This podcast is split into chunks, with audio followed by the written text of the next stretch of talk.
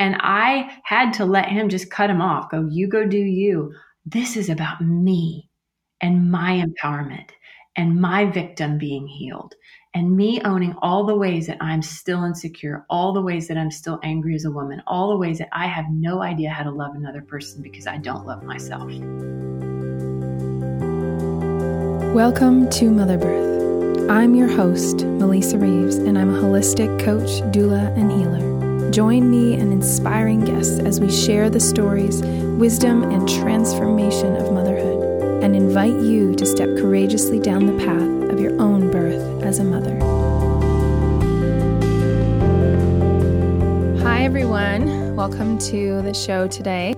Um, it's me, Melissa, here, and I am with a friend from Nashville who is someone we've actually had on the show before. I think this is our first second interview that we've done here on Mother Birth. And uh, Krista Black Gifford is our guest today. She shared her story with us in episode 30 called Grieving Goldie. And that was the story of her child that was born unexpectedly with anencephaly and everything that ensued in her grief and healing journey after that, which is a big part of, I think, what we're going to talk about today as well, because um, the, you know, the moments that we experience in our lives that really bring us to the ends and edges of ourselves are so so deeply connected to the healing that we allow ourselves to go into and allow ourselves to experience so krista maybe you can fill us in a little bit on what has happened since that conversation i think we had that conversation um, it would have been over a year ago because it was before I came to Nashville and actually met you in person. Um, so, so yeah, fill us in a little on on what's transpired in the last year and a half. Well, first of all, I feel so honored that I'm the first second guest, like the first right? repeat friend. Yeah. that makes me feel good. Thank you for that. Absolutely. And I do love that we got to meet each other finally and that our husbands mm-hmm. are friends, which is really cool. It's always cool when you can get with people and you all gel because sometimes that doesn't happen. That's so true. Yes. Well, yeah, a lot has happened in my life. Um, I continue to die more and more every day, which is mm-hmm. wonderful. The old illusion, Krista, that um, I'm a three on the Enneagram, so I'm performer achiever, and I had built this whole um, uh, illusion, honestly, around who I needed to, who I thought I needed to project into the world in order to make a living and to be liked and loved and. Mm. Um, so I've just been slowly more and more deconstructing all of that illusion that I built on top of myself. And um, in the process of that, just really stepped away from the work that I was doing. And now I'm just working with women. Um, I run women's circles around the world and teaching women how to bleed consciously and the energy of their bodies and their womb space. And even if they don't have a womb, they have an energetic womb. And I love mm-hmm. teaching women about that, their cyclical nature. Yeah.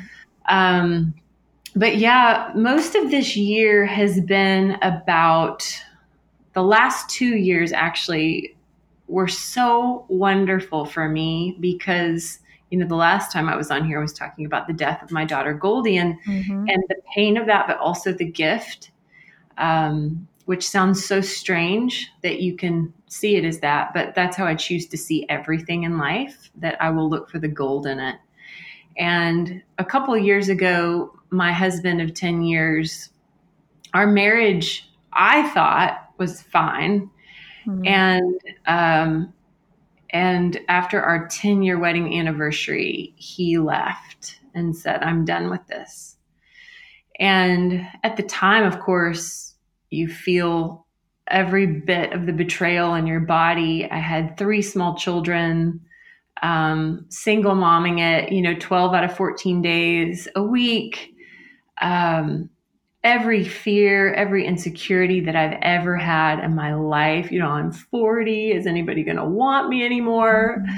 My boobs are sucked dry after nursing for four years all the things all yeah. the things and um, it was such a gift because i believe that sometimes we erect these shells around us that are so hard from trauma and from pain in our past that sometimes it takes a betrayal coming in from behind or a bomb blowing up some of those shells so that we finally feel what's been in our nervous system the whole time. Right.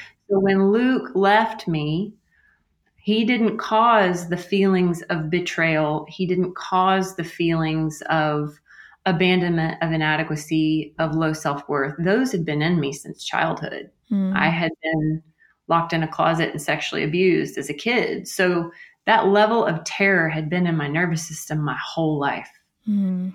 And that level of abandonment and that level of not being loved, it had been in me. And so the gift of Luke leaving me, that's what I like to call it, not the victimization, the gift of him leaving me flooded my nervous system with everything over the 40 years of my life that I refused to feel.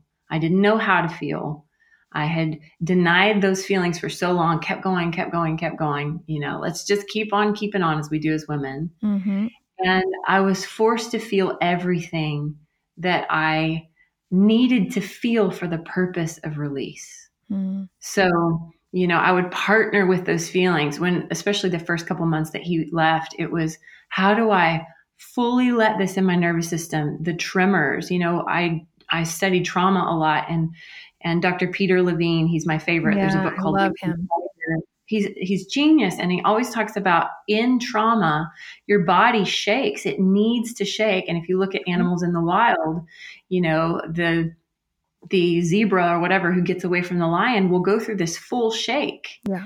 And then, you know, they're not at the watering hole the next day and their dysfunction, like, I'm so traumatized, I'm so scared. They literally clear it out of their system. Yeah. And our brains are different. And of course, it's layered, but allowing those cycles in our body to release what needs to be released, what's been in us. Sometimes it's generational pain, sometimes it's lineage pain, and it doesn't even originate with you as a woman. Mm-hmm.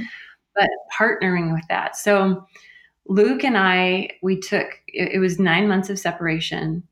And he went off and did his deep shadow work. He had been hit by a truck when he was seven years old and truly was stuck. And, you know, we have fight, flight, or freeze. And his brain was stuck in freeze. Mm. And so he went off to confront his shadow. I went off to confront my deep darkness. And then, you know, without any any assurance that our marriage would get back together. He assured me it was over, but we both did the work to where when we came back together, we were completely different people. Mm. And our family's different, our children are different, our atmospheres. I'm different as a woman, he's completely different as a man. So we've been doing the inner work of letting all the old pain die and yeah. our you know we continue to do that work it's not completed yet but yeah was part of that process for you was part of that process letting him go? Oh i mean did you maintain hope throughout that separation that you would get back together? Or was you know this this dying that you describe this um, you know deep deep surrender to what has always been there that this is just bringing to the surface? Did you feel like you had to just let him go? It was both and.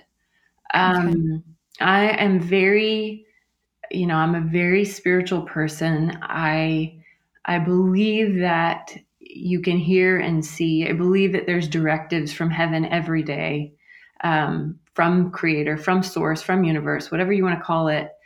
And I had clues. The, the thing that made me hold on was in the beginning when he left, when I wanted to die. And I wanted him to just divorce me so that the pain would be done and I could move on. I heard an mm-hmm. audible voice say, Your marriage isn't over. And I was cussing at the sky, you know, throwing mm-hmm. middle fingers up, going, No, I just want it to be over. Because for me to hear that in my bones at that point in time, in the very beginning, meant I couldn't just move on. Now, I heard that there was confirmation from people, things would, weird things would happen people would come to me who I didn't know, who were like, I just, this is weird, but I just feel like uh, your relationship's not over. And I wouldn't know them. You know, they didn't know what I was mm-hmm. going through. So there was all these weird things that happened. However, I had to completely let go of that, even that, and mm-hmm. um, surrender. Because if I clung to him, I was refusing to let the whole process of death happen. And we were both needing to die. So I just kind of turned away from him. It was like, you do you, boo. You know, once I got out of that victim mindset of you're doing this to me, how could you be doing this to our family? And realize, hey, if you're doing this, I helped co create this mess. And people get so angry when I say that because mm-hmm. we're, we love our victim story. I didn't do the amount of women who got on my Instagram account and said, I didn't do anything to, right. to drive my husband away or drive my boyfriend away or drive my partner away and the infidelity and the cheating i always just think oh my god you, you have no idea as a woman because there's percentages in things. And no i am not responsible for his actions but i right. am responsible for my woundedness. And i had to let him just cut him off go you go do you. This is about me and my empowerment and my victim being healed and me owning all the ways that I'm still insecure, all the ways that I'm still angry as a woman, all the ways that I have no idea how to love another person because I don't love myself. Right. And I refused to be a victim of the circumstance. And honestly, I think that's why my story is the way that it was because we both were that way. Now, it's not meant to be that way for everybody. I truly mean this. I, I believe some relationships are meant to, to end Mm-hmm. Um, I 100% believe that. But my story, this was my story, and I refused to be a victim. And I, and in doing that, had to let him, let him go. You go do you. well, and I love too how you said that. Um, you you just had to like realize for for you to be like doing this like there's there's stuff there. It's not like you just randomly woke up one day. It, it, you know, there's this is coming from an environment, and and mm-hmm. that allows you to both, you know, acknowledge what is there and how you have co-created that, and then also allows you to to to separate yourself from the from what's happening and and that's something so you you know you mentioned peter levine and and i love him as well and, and in his book forgive for good he talks about what you know these victim stories that we create. And mm. he says that one of the you know one of the ways that we create a victim story is by taking something too personally. And that on the on the surface level sounds really basic or maybe even dismissive. But really what he's saying and what he later later goes on to say is that when we are wounded when we are hurt we have to actually find a way to take it both personally which means not disconnecting from our pain and not you know putting this experience on a shelf and saying, you know, that that didn't happen and taking it not too personally like realizing that what's going mm-hmm. on for this other person is is about them and their journey not about me right. and and so much of what we metabolize from the experiences in our relationships and you've described as well like you know trauma from early childhood which i have experienced as well and it's very easy to take those experiences and to to um, project like what the person who legitimately harmed us like what their um what it was about for them. And the reality mm. is is it is rarely about us. It's true. You know it's about what is going on for that person which doesn't it doesn't diminish the harm but it right. allows us to to separate what that harm is our worth Yes, to have a bit more understanding. Yeah. And compassion, you can only have compassion for something if there is understanding. And so when we keep the finger pointed at the other person and refuse to point the finger back at ourselves and go, what is my ownership and the breakdown of this relationship? Mm-hmm. Then there's no compassion for their little wounded child that's trying to heal. And you right. can't have any understanding and there can't be any forgiveness. And I work with so many women who they're they come to me because they're ready to break the cycle you know? And as a whole as women what i see is that we are collectively trying to break the victim energy that mm. we have been forced to be in for centuries. I mean, the collective pain that we feel as women being diminished, raped, we've only had the vote for less than 100 years. Mm-hmm. You know, watching, um, what was the movie? Um, the Basis of Sex with Ruth Bader Ginsburg. I mean, just in the last like 50 years, our Constitution even had bias about what we could even constitutionally do work wise as women and how the Constitution worked for the equality of the sexes. We feel that in our bodies. Mm. And so that victim in us, you know, I love the Me Too movement because it's given women a voice of ownership of this happened to me, but I think that it can be dangerous if it stays there. Mm-hmm. Because when we stay in the, you know, women, we gather around drama, we gather around our own woundedness. Mm-hmm. And when we gather around our own woundedness for the, for the sake of staying in those wounded cycles, the whole, you know, race of women we all suffer. But when we gather around our collective woundedness to go, me too, now what? Right. Yes. Something shifts and we all collectively rise. It can start with, you know, I lead 450 women in my women's circle. And I'm like, do you realize us as 450 women gathering, we can change the world. When women gather around their pain, for the purpose of transmuting that pain. That's what we do inside of our bodies. I mean, just look at our bleeds. We we literally die. We in our bodies, we die and come back to life every single month. It's amazing. It's amazing. It's amazing. And, and it's a has so like the implications of that for our entire our entire being is so powerful. Yeah. It's so powerful. And one of my spiritual teachers um, has something that she has taught me is that you know in as as a woman you know because i do really similar work to you and as as a woman who ends up you know holding the stories and creating and holding space for others who, who mm-hmm. have who are exploring this and maybe in some cases sharing their stories for the first time or sharing them in a new way or sharing them in a new context mm-hmm. so allowing like you said with with the um with the stories you know with the with the me too but now what right so she says we can allow this thing that is being shared this thing that is this person's experience to be both their highest truth and completely mm-hmm. transformable like it's both mm-hmm. it's not it's not like oh that's completely true and that's all there is and it's not like okay get over it get over it like what's you know it's right, both right. like spiritual bypassing. Yes, oh, I'm not hurt. totally right. It's this is your highest truth. Like the the validity of that experience and of the the pain, the harm, the trauma, the damage. You know, uh, however way, whatever ways we describe that, and it is something completely transformable. Yeah, that's beautiful.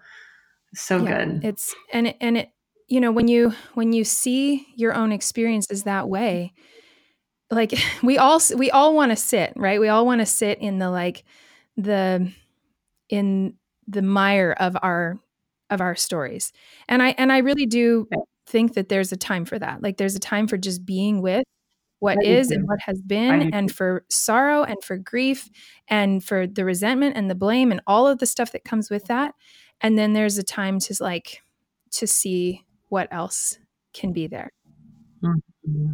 yeah 100%. I mean, I I needed the um I needed the poor me, poor me months. I needed them. I needed the deep grief, the loss, the um the feelings of abandonment, you know, Luke and I call it my husband and I we call it spiritual bypassing where you you know, we come from Christian culture culture. We were both raised as pastors' kids and so you bypass what you actually are in order to be what you think mm-hmm. you should be. You know, oh, I do forgive them. Oh, BS, you hate mm-hmm. them. You know, so there's this beauty in the ownership of I am full of hatred, you know, and let me sit with that. Let me own that is mine. I am full of betrayal. It's it's in me, and we're all in parts. And the thing is, when we're in full and something else, we can be in fullness of love in the in another mm-hmm. breath.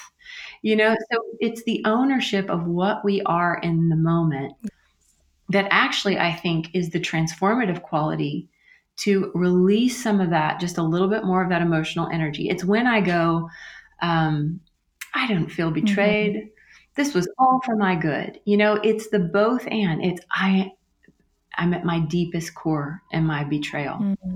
But this is somehow for me. Yeah. You know, it's in that tension of the darkness. It's when you're in hell and you're going, I don't know where it is, but inside of hell are the keys of my transformation. And that's what I found. I, I, like hell. You know, everybody's talking about the divine feminine rising, and I saw a meme on the internet the other day, and they were like, no, the divine feminine is descending, which I totally yeah. agree with because feminine is all about the darkness and death and being okay with that season of winter, knowing that it's how spring actually rises. You have to have yeah, and and within that in that you know metaphor and it's far more than a metaphor but the spring actually depends on the depth of winter like if the winter is not sufficient mm-hmm. the spring will be stagnant and dull you know if there wasn't deep if there wasn't mm-hmm. enough snow cover if the winter wasn't long enough if there wasn't enough you know cold and death and and you know discomfort really um, the spring mm-hmm. doesn't have the same potential and that's something that i think as we as women and that's uh, you know really what i what i want to explore with you is is what it looks like to to really not just accept but to embrace this aspect of ourselves as women mm-hmm. and see it not as a limitation but our actual source of potential our source of of creativity our source of ability to to show up in the world in the way that we are designed. And i and i love too that image of the divine feminine descending. Um, and i also like to say you know the divine feminine has has been here all along not new mm-hmm.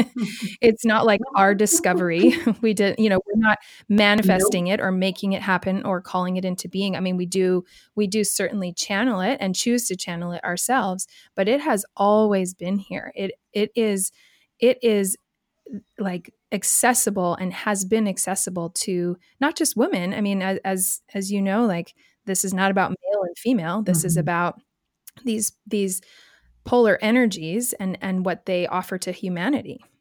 Mm-hmm. One one of my teachers, if if you're into this stuff, have you read Healing Power of the Sacred Woman by Dr. Christine Page? No, I haven't read that one every woman I know needs to read this book. Okay, um, I interviewed her for my podcast, and um, I I went and spent some time with her. She's one of my teachers, and she really goes into the history of women and the divine feminine and the patriarchal society and where it came to pass. And it's interesting how you said, you know, the divine feminine, it's not something new. Isn't that the ultimate feminine trait? Being okay with not being seen. I mean, the mm-hmm. feminine is all about be yeah. The masculine is about go, the feminine is about flow. The masculine is about do, the feminine is about be. Mm. And isn't it the ultimate feminine trait to be okay with the fact that it hasn't been seen mm-hmm. for you know for 3500 years and what dr christine page talks about is you know before we had the rise of the patriarchal society which the masculine if you just look at the penis it's all about thrust penetrative, it's linear, it's straight, you know, let's it's competitive, let's let's do this, let's go towards what we want. The feminine, if you look at the vaginal cavity, it's all about softness, receiving. Mm-hmm. The greater um, you're surrendered in the moment is the greater your feminine orgasm, your vaginal orgasm. It's about being that magnet of attraction, allowing things to come to you, attracting the world to you, right. and deep pleasure. And she talks about, um, you know, 3,500 years ago, when the patriarchal society really started cutting off the, the idea of the divine feminine and demonizing it, and how everything became about masculine expansion and war. And, um, you know, when society was a egalitarian society which is what i'm talking about i don't want women to lead i want women and men to have an egalitarian society which mm-hmm. i think that's what we're getting toward not just patriarchal not just matriarchal right. egalitarian but when women were in an egalitarian role historically um, they've you know in architecture and all these digs and finding the statues they found that there weren't even weapons for war mm. that when the patriarchal came to power, the patriarchy, it's like, let's do this, let's conquer. Um, we demonize women. We've been cut off from our bodies, our sacred temples that are actually, we're the energy healers of the world. Our bleeds are so powerful. Every 28 to 34 days or whatever, we actually clear the energy of ourselves, our emotional energy as we go into the darkness. And this is what she teaches women to do and what I teach women to do, which I think is crucial to us healing, mm-hmm. is stop seeing our bleeds as the curse of femininity and learn why we've been giving this superpower in the first place. Right. It's not a limitation. It, it isn't. It is not. And the the you know the stories in my circle of these women who they're moving into the three day ritual moon ritual when the dark moon happens and they're bleeding unconscious or they're bleeding consciously and they're releasing for their husband and they're releasing for their children and they're releasing for their community and for themselves and their pms is going away. Yeah. And their bodies are healing and their bleeds are less intense and all the pms that we get from resisting our differences as women. We are different than men. Yeah. When we stop resisting that and embrace it and work with it, all of a sudden we're in flow. Yeah, and here's and I'll share something that's that has been unexpected for me on this journey.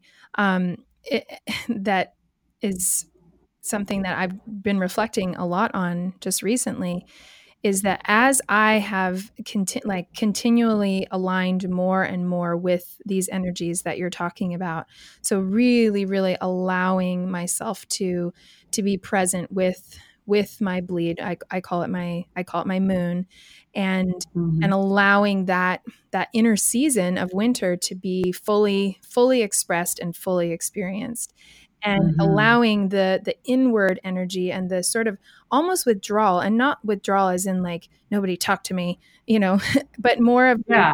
uh, just an inward focus on my my own my own journey my own healing and really specifically like you said the energy of of shedding of releasing of surrendering because that's what's happening while our body is mm-hmm. cleansing itself and and has that ability to to um facilitate that on all these different layers of who we are. And so, as I have gone further and deeper into that work and, and really allowing that, um, I have found myself certainly to have, um, like you said, less intense periods, but I actually bleed more and I bleed more too, and especially so, releasing more. It makes so much mm-hmm. sense because if you're allowing, if you're on all of these different layers, allowing yourself to actually cleanse, to actually surrender, to actually release what needs to go, to you know, releasing what is old to make room for what is new, it makes sense that you would actually release more.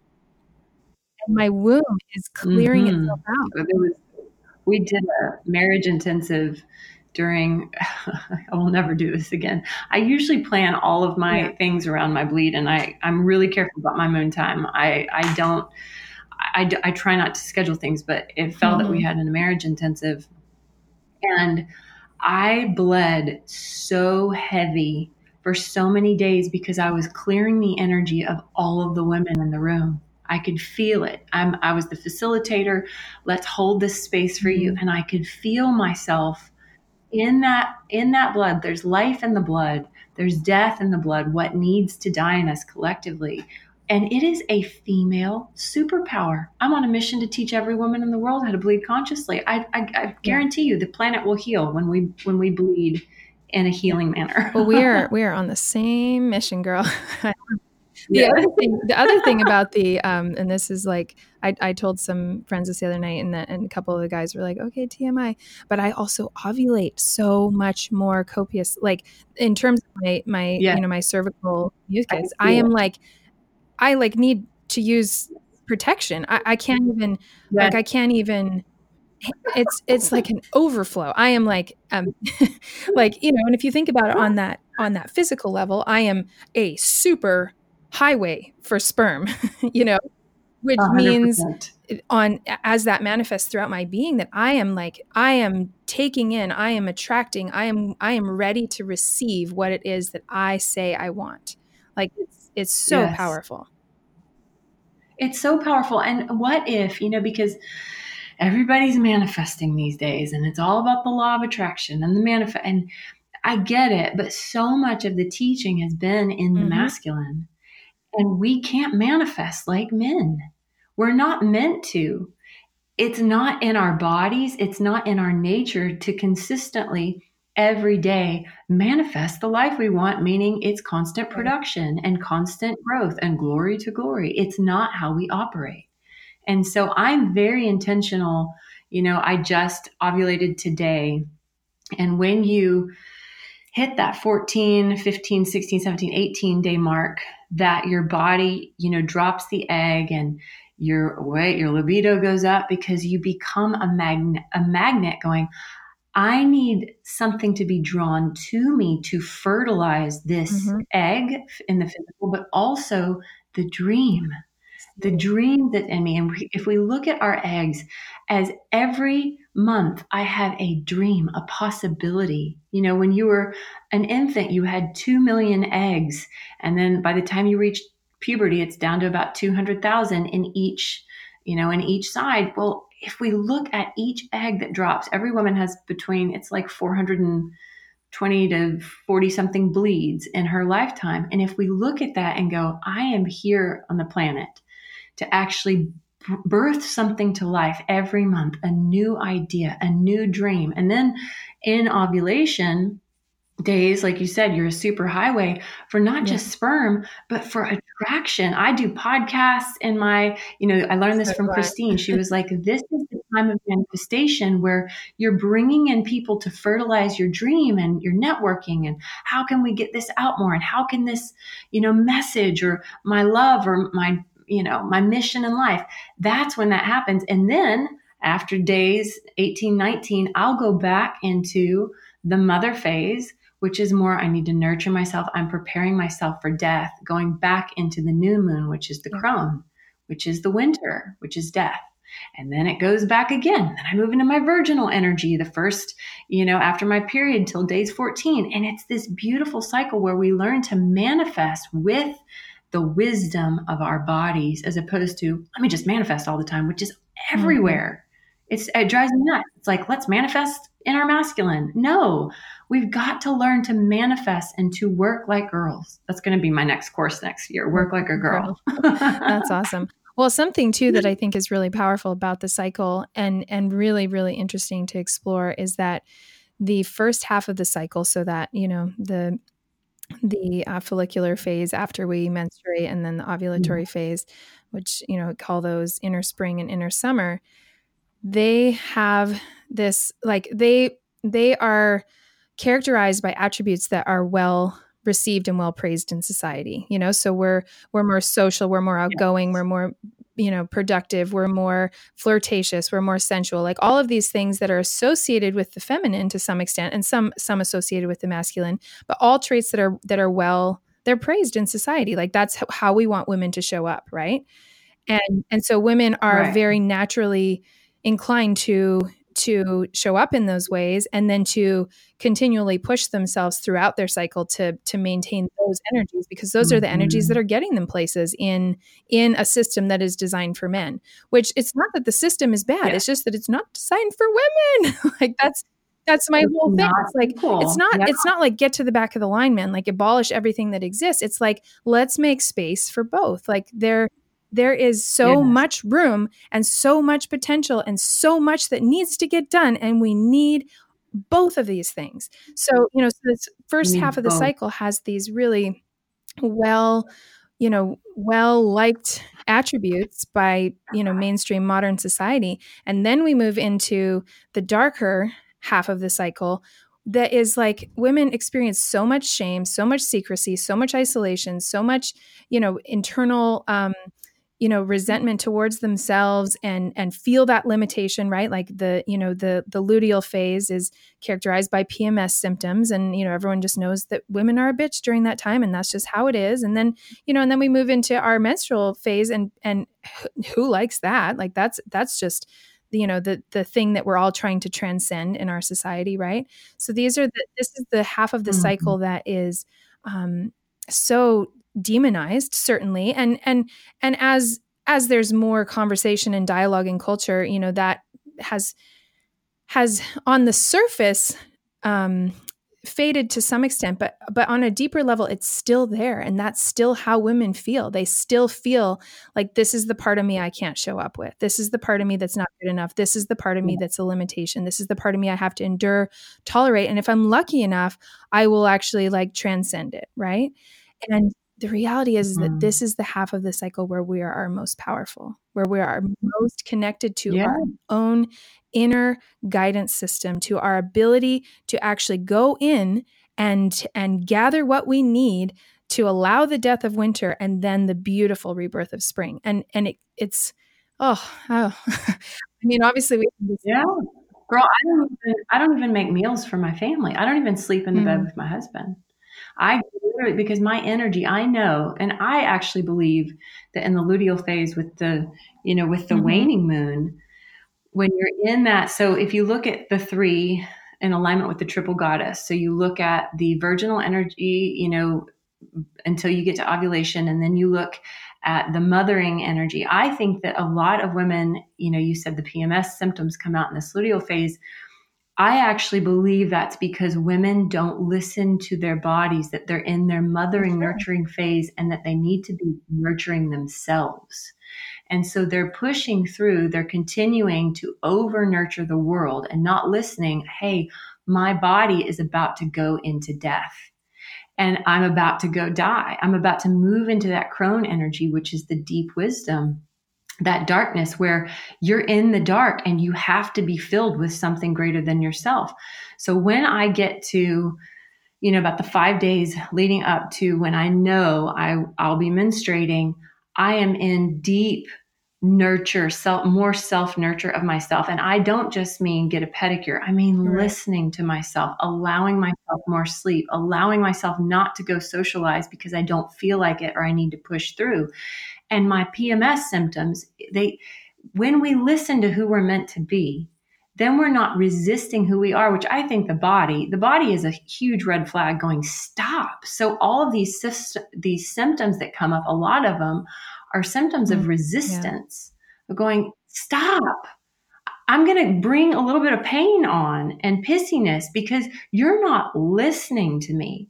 And that actually, in my life, personally, and a lot of the life of the women that I work with, that fades because you're partnering with it. You're giving yourself what you need. And then when I go into my moon time, I am, I'm, we're so powerful. So, I, you know, they did this in the red tent. Christine talks about this, and she's the one who, you know, really helped hone this in for me. But I don't touch food because we're so powerful cleansing energy that when we prepare food. And when we're you do not have sex in that moon time you're literally all the energy that you're trying to clear for your husband mm. you're putting right back in it so i prep meals for you know a couple days before we get in. And then and then it's a beautiful time for my kids to know mommy's on our moon time. And they come and they they actually mm. serve me. And it's, it's beautiful. And luke loves it. You know it takes it's interesting because some of the women are like, oh my God, how am I going to get my husband on board with this? I'm like, just wait until he sees the difference in you and the power in you. Luke's right. like, when's your next moon time? We've got some stuff we need to clear. so and he loves it. it's amazing, you know? And of course, not all spouses are right. as weird as our spouses. or, yeah, we got some good ones but you know you can still you can still prep or you can eat out or you can you can know like i don't sleep in bed with luke because i and i i don't touch him a whole lot in those days because i know i'm clearing that energy. Now in in olden times they would get in a tent and they would women would do this together. And this is what i would love to see. I mean i think it'd be awesome to have a red tent we all go out right. there. Well, it's beautiful to, to think about that and even to reframe it because I think, you know, when we hear particularly for people who come from you know a christian background like we we tend to think of that as the ostracization of women or as you know some mm-hmm. kind of um, punitive approach right. to you know how we how we saw menstruation uh, you know as a as a patriarchal society and not that there were no elements of that in there at but at the same time really being able to see that there was also a really beautiful wisdom to yeah. it, to acknowledging the the importance and significance and fruitfulness of allowing women to to not just like create space but to to actually like push everything else aside mm-hmm. right and and i think for women listening to this and this is something you know as in my work with women as well a lot of people say well okay it's not it's not like i can't drive my kids to school while right. i'm you know while i'm menstruating like you know that we still have lives so we still have things we have yeah. to do and and not everyone may feel like they can't you know cook during during their you know days leading up to their or you know during their um, during their bleed but it's it's about really really cultivating and and carving out space that facilitates the energy of of where you are in the cycle and that mm-hmm. is easier than it sounds yeah. you know easier than we think it is like we're just not accustomed to doing it and we don't have structures in our society and in our relationships that that enable that or really normalize it and that's and that's why you know you're doing the work you're doing and I'm doing the work that I'm doing because we believe that this can be normalized yeah. and this can be facilitated and that this will be so beneficial not just for women but like you said like Luke knows that really allowing this process for you to go deep and to be really really nurturing to you nurtures your family nurtures your relationship and you know nurtures your your intimacy nurtures the way you show up to your work and what you have left yeah. you know like we we have we have energetic limitations in the sense of like what there is to give and if we're constantly giving giving giving to the things that don't pour back into us then we're out wow. at the end of the day mm-hmm. like it's done mm-hmm. you know yeah he you know, men don't have ways to clear energy, and we do. And so he not only loves it to see what it does for me, but, you know, um, I will come to him and go, What are you ready to let go of? I will stand in for both of us and release that. I'll ask my kids, What are you ready to let go of? And, um, mm-hmm I mean, I, you know, I go all out. I like go out in the backyard and do my whole moon ritual. I'm like bleeding on the earth and Mother Earth. Like I, I fully go for it, but I'm not religious about it. And I, what I mean by that is that if my husband has to go work that morning and my children need me to pour the cereal, I'm not going to be like, I just can't do it. You know, it's sorry, kid, you have to starve. Like it is, it is a, it's a beautiful thing to look at and intend, but not to get crazy about it because that puts us mm-hmm. right in the masculine striving where we have all these boxes that we have to check off and we're not listening to our feminine flow. So I want to be really clear about that. yeah, I love that. And I think that's such a great way of of, you know, explaining that and balancing that because it's it's such a big thing that comes up for women. They're just like, well, like I'm just I'm just supposed to like lay in bed for a week. Yeah. it's not gonna work, you know. And and the crazy thing is, is that another another thing that one of my teachers has has explored is this idea of the you know lots of times there are really big shifts that happen in people's life and some examples of that would be like quitting smoking you know or um, you know making making some big lifestyle change that that has a really tremendous visible outward effect. And and we can see that that had a big effect. But the really interesting thing about energetics and about you know the deep personal inner work that that we're talking about here is that there's actually this law almost like almost like the law of like homeopathy. Like the more subtle the change the more subtle the shift the more powerful the impact mm-hmm. right?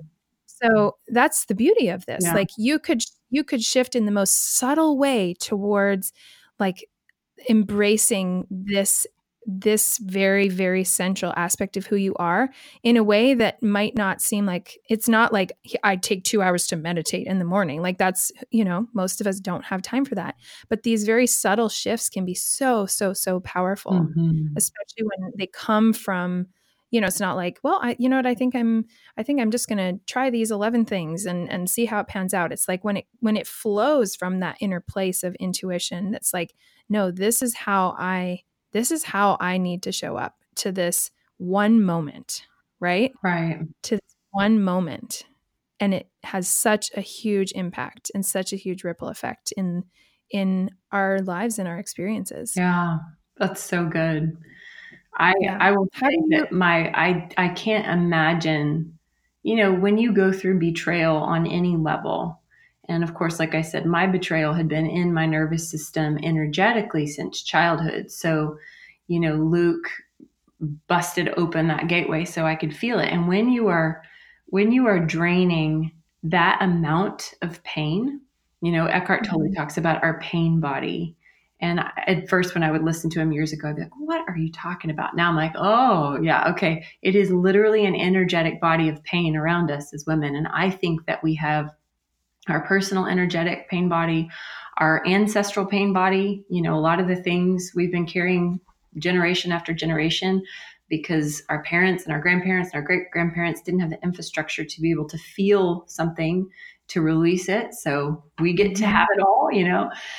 And then we have the collective feminine pain body. And for me, with all of those, because I am an empath and I do feel everything, uh, to have something that is set that I am allowing myself to drain some of this enormity of pain that I feel as a woman, just the collective pain of women. Hmm. my betrayal pain. When I have an avenue that is monthly, like I look forward to it because it's an intentional dump. Like, let's just offload so much of this pain body. And the more that we do it, the more that I believe the feminine pain body will decrease. We'll start to you know, because we all feel it. We feel we feel the collective pain of women worldwide, whether or not you're in your body or you're intuitive or you know anything about energetics. Every woman feels it. Yeah. And Absolutely. people always look at me, they're offended by how fast I heal.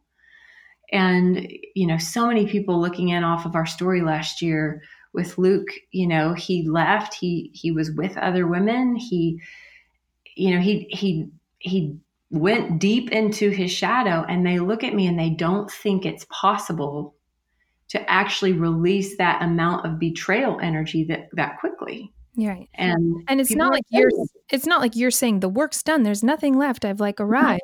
But at the same time, there's this idea that it should be so much work, right? Yeah. That's what we've convinced ourselves. Like if you haven't spent seven years in therapy, then then who yeah. the fuck are you to be talking about healing, right? Right. Like, exactly. Or how could you guys be having marriage intensives like a year into you getting back together? Well, we we know what we're doing. We know how to do it the wrong way and we we know how to do the work in order to actually come together, you know. Right. And and, and do the work the to show up to that work and all the new layers of it that that unfold. A hundred percent.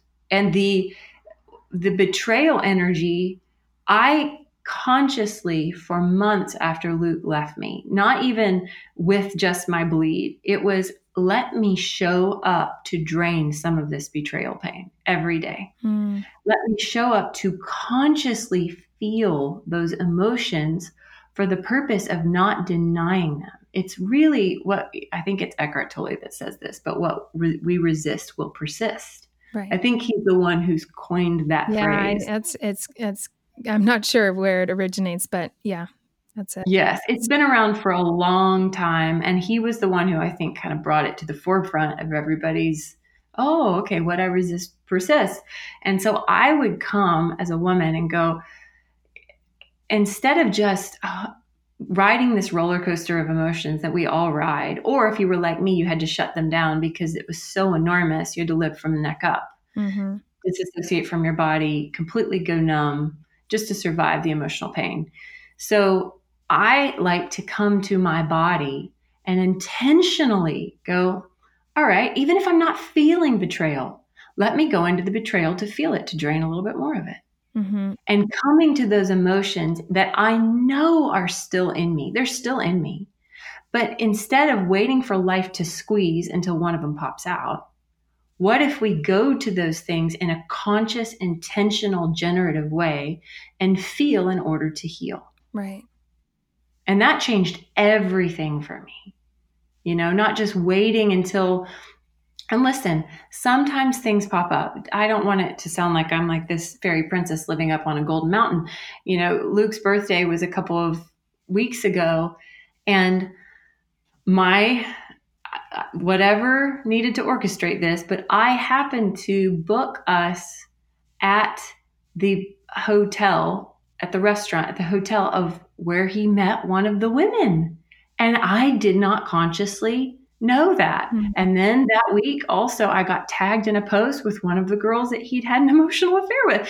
And it was like, squeeze. And this is what I see about life. If you refuse to feel, if there are things in you, life cyclically will come back and squeeze on every part of you that is not reconciled to love for the mm-hmm. purpose of exposing it so that you can release it. So now I'm not a victim of things that come against me. I realize, wow, things are squeezing to reveal what is still in me. So I can either choose to consciously feel those things and release them, or I can wait till life squeezes. Most of the time, we wait till life squeezes. Yeah. What if we don't have to? Right. You know, it's just another way of like approaching the healing process. Yeah, and and I think it needs to be said that that that necessitates that a person wants to be on the healing journey because that's true. there you know there are undoubtedly and I think that you and I both experience women that are in that space because they are coming to us because they are at least open to it, right? There there are right. people that that aren't or who, who are afraid you know mm-hmm. who who want who yeah. desire healing but are are just too afraid to go there.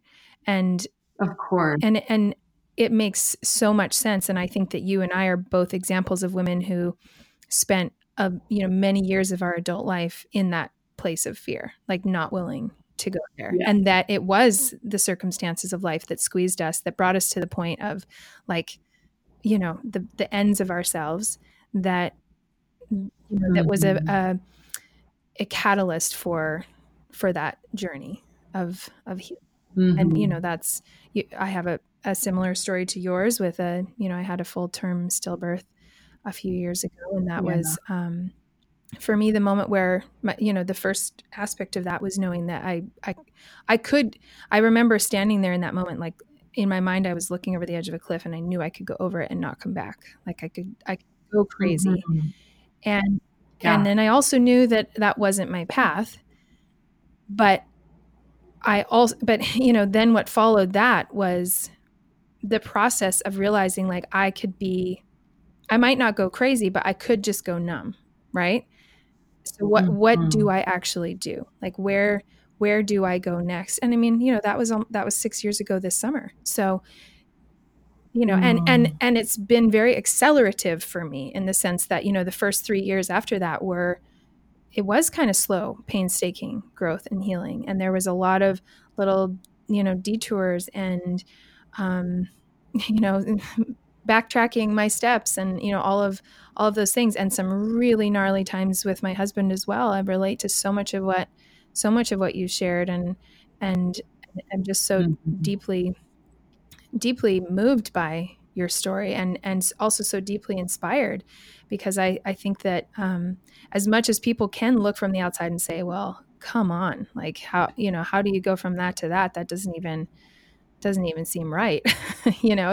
I think to a lot of people it also doesn't seem fair because if you have been in the trenches of of pain of trauma yeah. for a long time, then you know it, it it doesn't feel fair. It's like how how do how do I, I just want to skip a level, please. Right. And, and I don't think that healing right. and release is about skipping a level. I think it's about aligning with and partnering. I think you used the word partnering, right? It's about partnering what yeah. your actual healing potential is. It's not skipping a level. It's just really actually doing it the way you can do it, which is effective. Yeah. And I think too, it's probably good for both of us to acknowledge the fact that you know, a lot of women, they don't have spiritual partners on mm-hmm. this healing journey with them. And both of us have men who are pursuing a, a higher consciousness spiritual path, mm-hmm. you know, and I, I work with a lot of women who I, I do know for a fact that my healing journey is much more accelerated because I have someone who does think and feel the way that I do. Yeah. And there are a lot of women on this healing journey they don't have that in a spouse. They don't have that in a partner.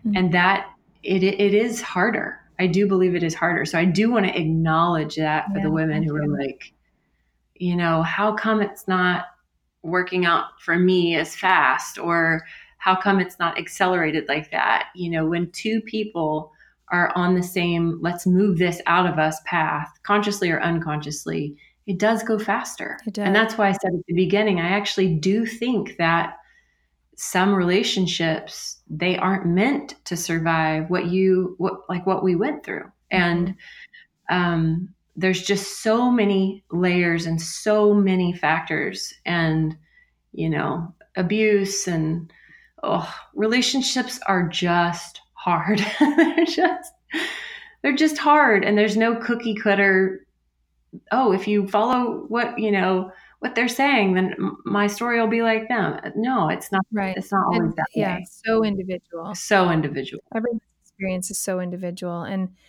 and it's yeah. I mean, uh, it's so true that that sharing the path with someone can really yield an exponential.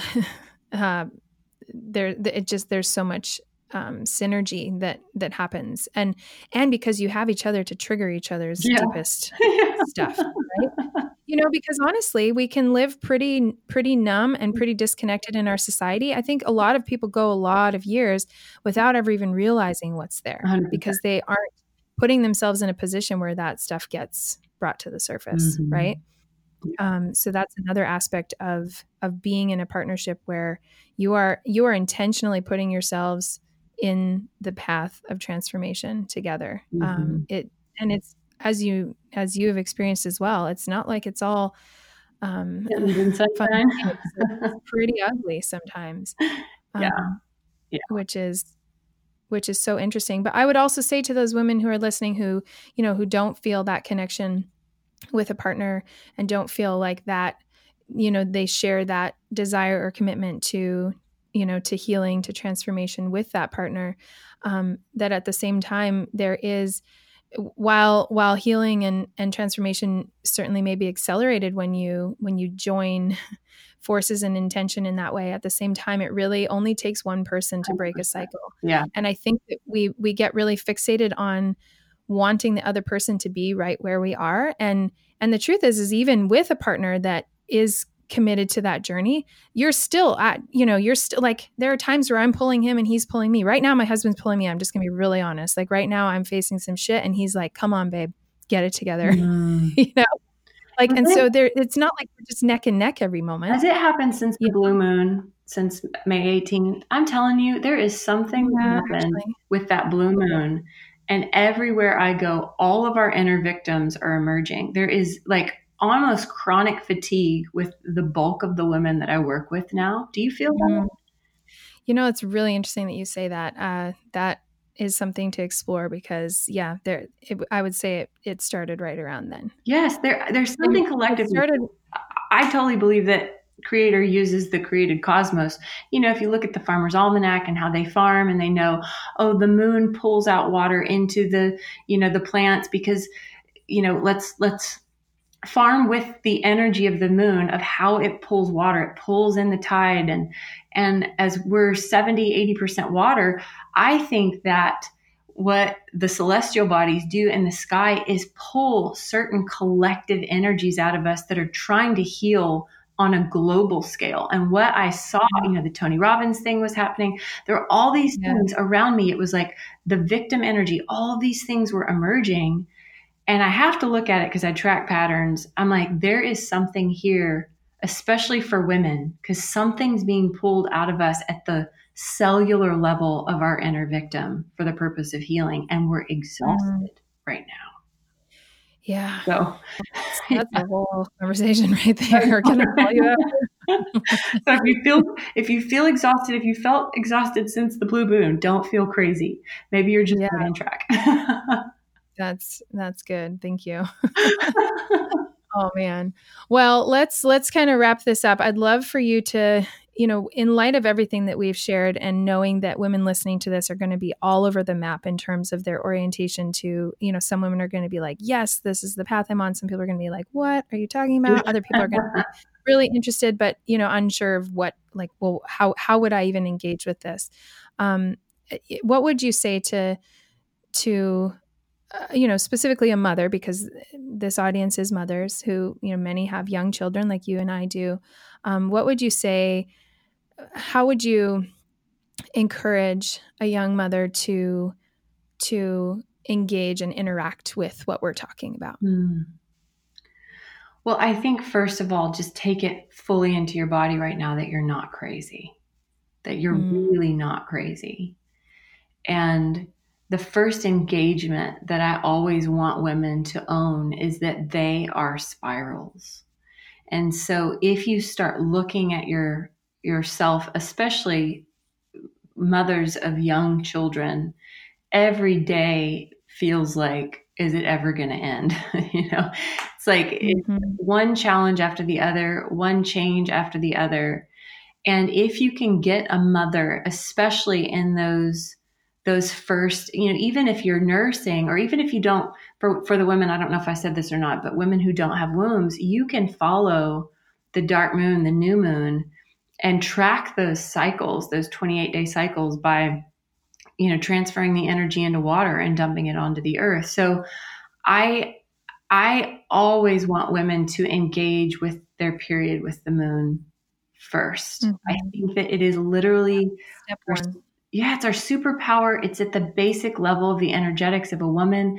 And even if you don't understand it if you just start maybe not resisting it when it comes that to mm-hmm. me is step one. You know, young mothers who are nursing and you don't have a cycle, you're still cycling energetically with the new moon every month, even if you're not bleeding because you're still nursing.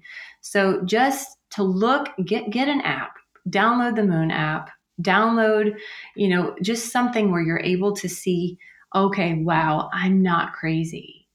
I'm yeah. meant to be maybe moving into death right now. So, how can I over nurture myself? How can I let the dishes pile up for just a minute and no laundry while I actually take a nap or I'm really, you know, aware of my body and how I'm feeling and not trying to be in constant growth? That's the first, I think that's step one for all women, honestly. Yeah. I completely agree. And and just to get really practical for women who are listening, um, I think that um, you know the logistics of tracking like Krista said, you can get an app. A really great one is called Flo, F L O. Um, and maybe mm-hmm. if you have any mm-hmm. other suggestions, you can add one. Um, but it's really great at tracking not just like I started my period today, like which is you know on on a basic level that's certainly where you start, but you can also track so much more than that. You can track how you feel, you can track what's showing up in your body, you can track all of those things. And then something else I would recommend that I started I only started doing this a couple months ago and it is so amazing. There is actually um, a non-linear lunar calendar, um, and the the lady hmm. who created this is. Um, it's called The Moon is My Calendar. And I'll, I'll, put a link in the show notes to it. And Krista, you will freaking love it. Um, you can you can just get the calendar itself, um, or you can get it with this accompanying journal that kind of takes you through this this um, this cycle of you know seed intention you know release throughout your cycle and you can create these beautiful mandalas. But the calendar itself which you don't need anything else you can you can just have that if you want um, allows you to track your cycle in this really beautiful nonlinear way that actually helps disconnect you from you know the gregorian like seven days a week four weeks a month cycle that is right. so so linear and so um, you know I, I, hesitate to use the word but masculine you know it's it's and it's how yeah. we're used to thinking right it's like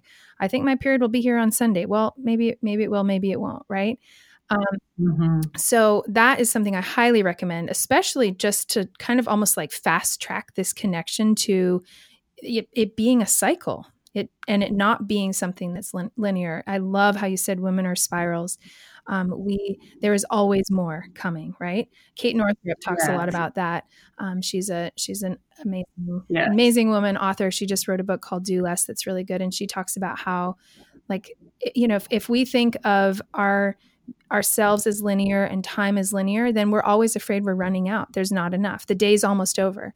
But when we change to a cyclical mm-hmm. way of mm-hmm. thinking, instead of the day's almost over, it's like there's a new day coming right? Mm-hmm. What a powerful. I mean, it sounds it sounds almost almost ridiculous, but it's so powerful to make that shift. So I think you know I completely agree with you, Krista, that the first step is just connecting with this really, really elemental piece of who we are. Mm-hmm. There's so many good resources. I mean, I would, I really think everybody should read The Healing Power of the Sacred Woman, which is Christine Page's book. And I'm actually, it's so, I'm, I can't wait to see that journal because I'm actually developing a journal right mm-hmm. now to help women, you know, move into that cyclical nature. Okay. And yeah, so I, I want to see this one too because maybe yeah. I don't need to develop it. Well, I'll put I'll put a link to it in the show notes as well, and I'll send it okay. to you. Um, you can so you can get the, just the calendar. Even I mean, I would definitely look at it, but but what you're making sounds amazing, and I think this is something really specific that goes with this with this particular calendar. Um, so I think that cool. whatever you are coming up with will be really beautiful as well. I'm also uh, um, going to be launching a, a course um, that is an adjunct to the coaching that I do. I do what I call womb flow coaching, which is just everything we're talking about. So I think it's, um, you know, we're we're all so many of us are showing up in in this space and saying, "Hey, hey, women, it doesn't have to look the way it's always looked. Right. Like we can." we can yeah. stop seeing our femininity as a limitation. Right. Yeah. Awesome. Yeah, so good. So how can women find you? What are you up to? What's what's, you know, if someone listens to this and they're like, I want to connect with Krista, I want to know what she's doing and how I can get involved, where do they find you? The easiest way is Instagram, mm-hmm. and my Instagram handle is the dot whole dot woman, the whole woman. Um, and most everything I run through my Instagram account. So, yeah. uh, my husband and I, we have a couple of marriage intensives coming up in October and I think end of August that are about halfway full. And we do practices with couples to practice intimacy, to practice attraction, practice sexual polarity. Um, because, you know, we read books and we get knowledge in our head and then where is a safe container for us to actually practice those in our nervous system? And mm-hmm. you got to practice love in your relationship. You have to. You can't just expect for it to happen. So we teach couples to actually practice the things that we wish that we learned to practice in the first 10 years. Mm-hmm. and my women's circle right now is closed um, but i'm always developing new things for women and i'm going to be you know launching some some courses on bleeding consciously and womb and bloom. And um, there's some things that I'm, i've got coming up. I wanted to do a course that aligned one with the virginal energy one with the mothering energy one with the crone energy. So that's mm-hmm. my you know my my triangle of the feminine. Mm-hmm. um, and yeah probably through my instagram is the best way to yeah. find my website and all of that stuff. Okay awesome. Well that'll also be in the show notes. So for anybody listening you can just uh, check that out and you'll be able to connect with krista Thank you so much, lady, for sharing. I think this, you may also end up being the first third guest. it feels like there's so much more to talk about, which is really exciting. Um, thanks for, thanks for getting so real with us. I mean, I, your story is, is beautiful and also really hard. And I know you've been through a lot in the last few years and um, the way that you've shown up to that and the way you've been willing to share it is is really beautiful and really inspiring. So thank you for that. Um, so, ladies, you can also connect with me on Instagram if you don't already at motherbirth.co. And I'll be sharing lots more good stuff like this as well um, and more conversations coming up like this on the podcast. So, thanks so much for listening today, everyone. Thanks for listening to Mother Birth. A special thanks to our editors, sponsors, and guests for this week's show. To learn more about working with me one on one or in one of my online courses or group programs, connect with me on Instagram at motherbirth.co or at my website www.motherbirth.co, where you'll also find amazing community, conversations, and free resources. And don't forget to subscribe to the show so that you never miss an episode. This show is created by Melissa Reeves, and it is intended as general information that does not constitute or substitute medical advice of any kind. You should always consult with a primary care provider with respect to your medical care if you are pregnant, planning to become pregnant, or are in the postpartum period. In this episode, I may use affiliate links to products and services that I know and trust. These are products I have personal experience with and believe that they will benefit this community.